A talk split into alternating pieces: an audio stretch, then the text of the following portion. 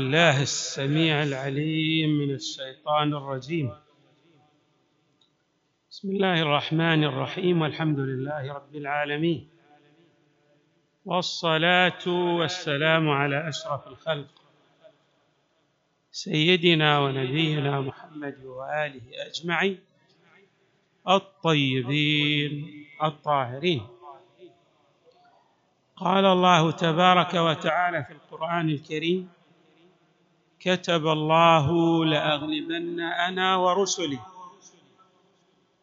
إن الله قوي عزيز. صدق الله العلي العظيم.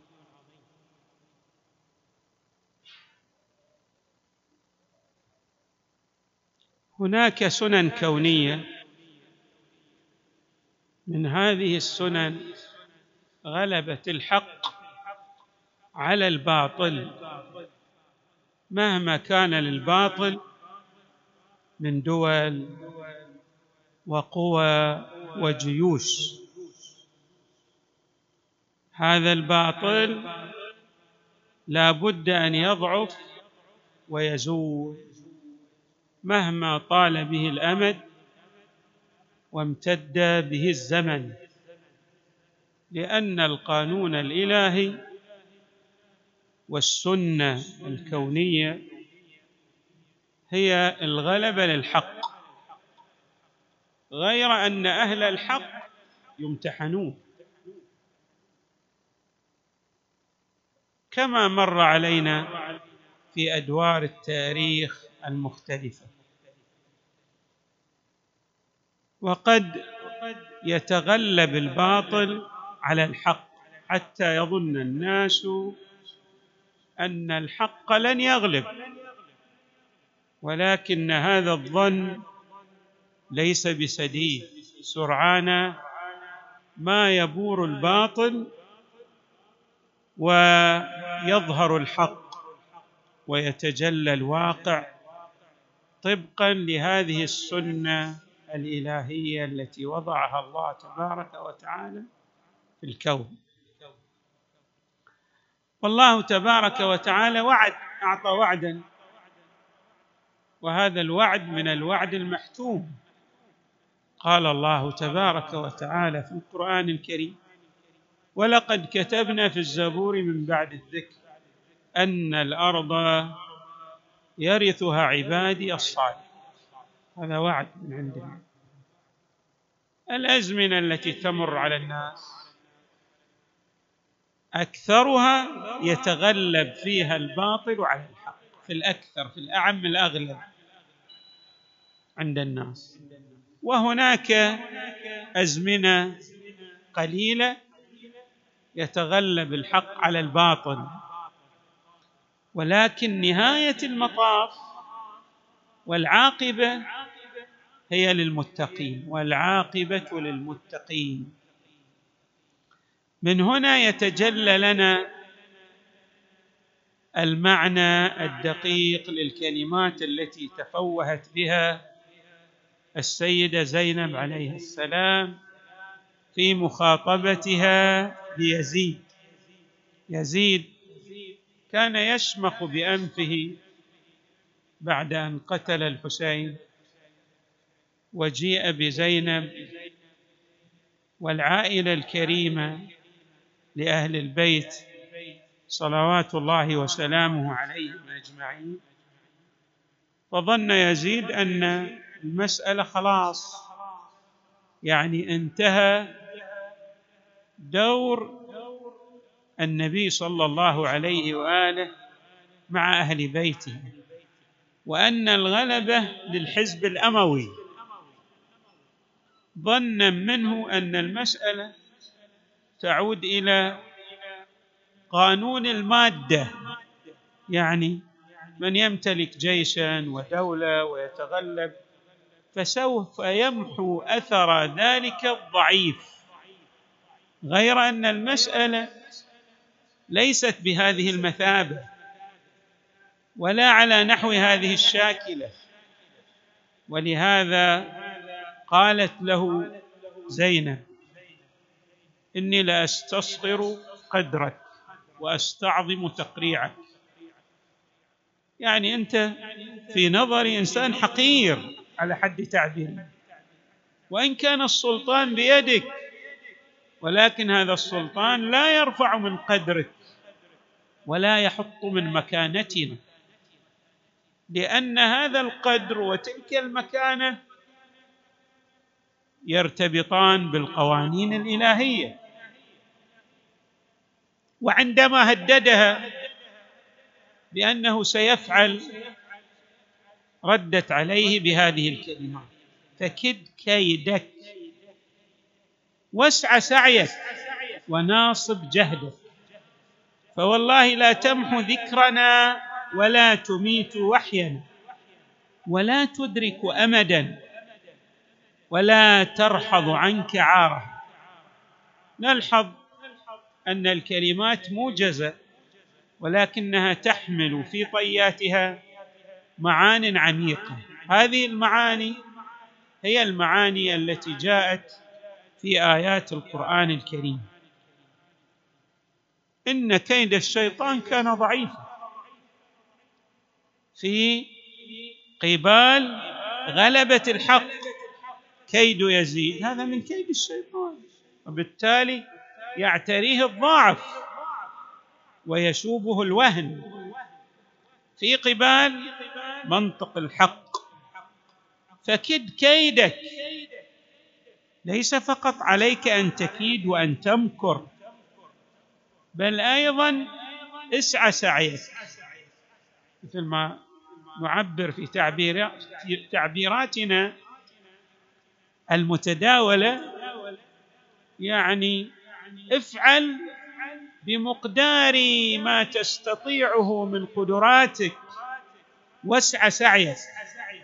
إلى أن تصل إلى الحد الأقصى وناصب جهدك. بجهودك كلها افعل ما تشاء. هل ستصل إلى نتيجة؟ سيدة زينب عليه السلام تقسم بالله. فوالله لا تمحو ذكرنا لأن هذا الذكر لأهل البيت هو ذكر الله تبارك وتعالى. وهو أيضا الغلبه له بمعنى الغلبه للحق والاتباع له هو اتباع للحق. الله تبارك وتعالى كما قرأنا في الآية ما معنى الطاعة لله؟ تشرحه الروايات الجائية والأدعية أيضا والزيارات الواردة عن أئمة أهل البيت عليهم السلام. من أطاع الله فقد اطاعك من أراد الله بدأ به. من وحده قبل عنه. هذه المفاهيم بمعنى الطاعة لله هي الطاعة لأنبيائه ورسله وأوليائه. السير على نهج الحق هو السير على وفق المسار الذي رسمه الأنبياء والرسل والأوصياء. فلما يتنكب ذلك الضال جادة الصواب ويسير على وفق الهوى ويمزج بين الحق والباطل مهما طال به الأمد وامتد به الزمن سيبوء بالفشل. فوالله لا تمحو ذكرنا فوالله لا تمحو ذكرنا لأن هذا ذكر ذكرهم هو ذكر الله تبارك وتعالى. لذلك نحن أيضا تنظروا هذا الذكر في القرآن عندما نقول إن الله وملائكته يصلي. إن الله وملائكته يصلون على النبي. يا أيها الذين آمنوا صلوا عليه وسلموا تسليما. هذا ذكر ذكر لأهل البيت عليهم السلام.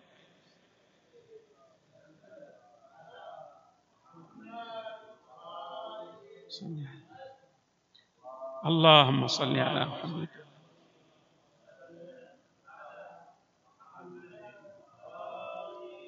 محمد. صلي وسلم. فإذا ذكرهم يرتبط بقانون إلهي وهو مسألة ترجع إلى سنة. أرسل الله تبارك وتعالى قاعدة هذه السنة في الكون أن الغلب للحق.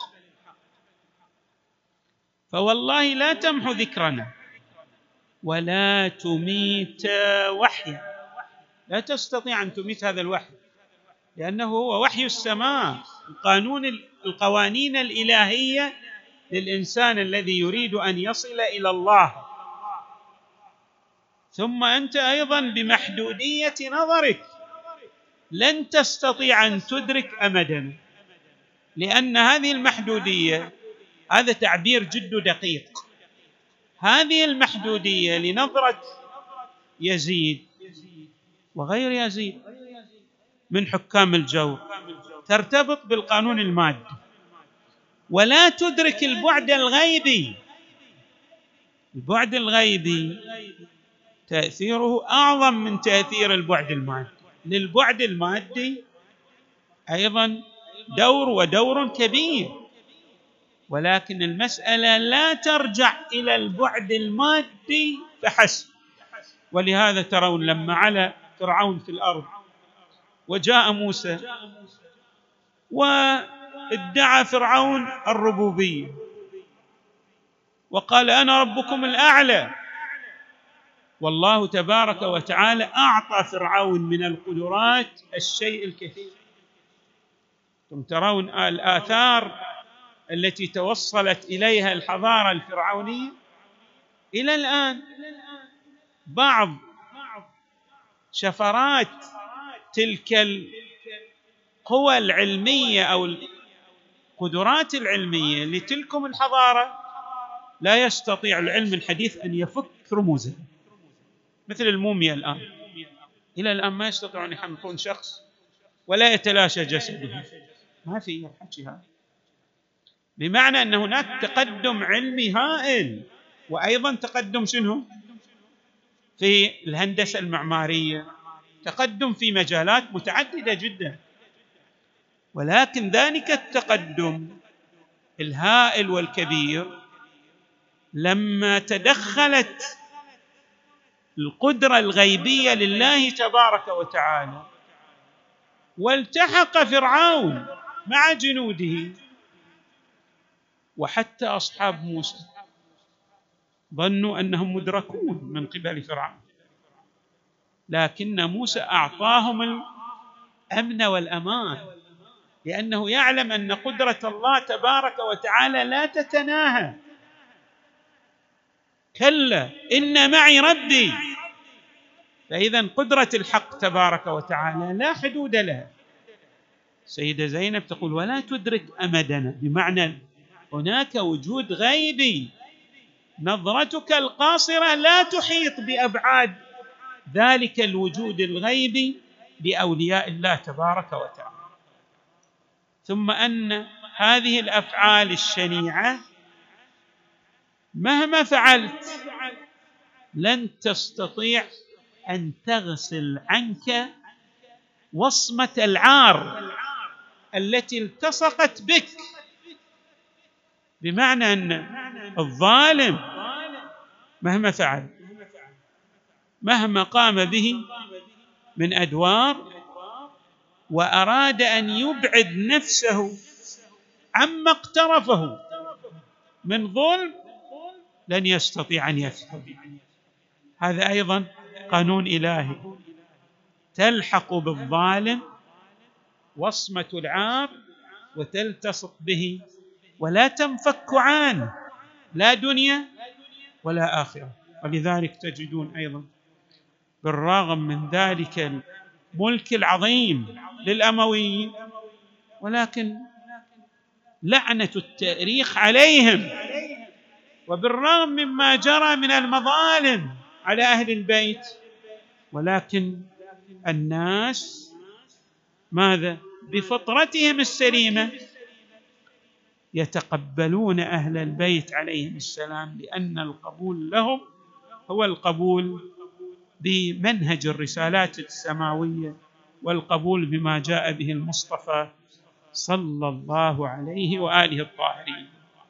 نسأل الله أن يجعلنا مع هذه السيدة زينب ومع أبيها أمير المؤمنين وجدها المصطفى وأخويها الحسن والحسين والذرية الطيبة من أهل البيت صلوات الله وسلامه عليهم أجمعين. الحمد لله رب العالمين. صلى الله وسلم وزاد وبارك على سيدنا ونبينا محمد وآله أجمعين. الطيبين الطاهرين.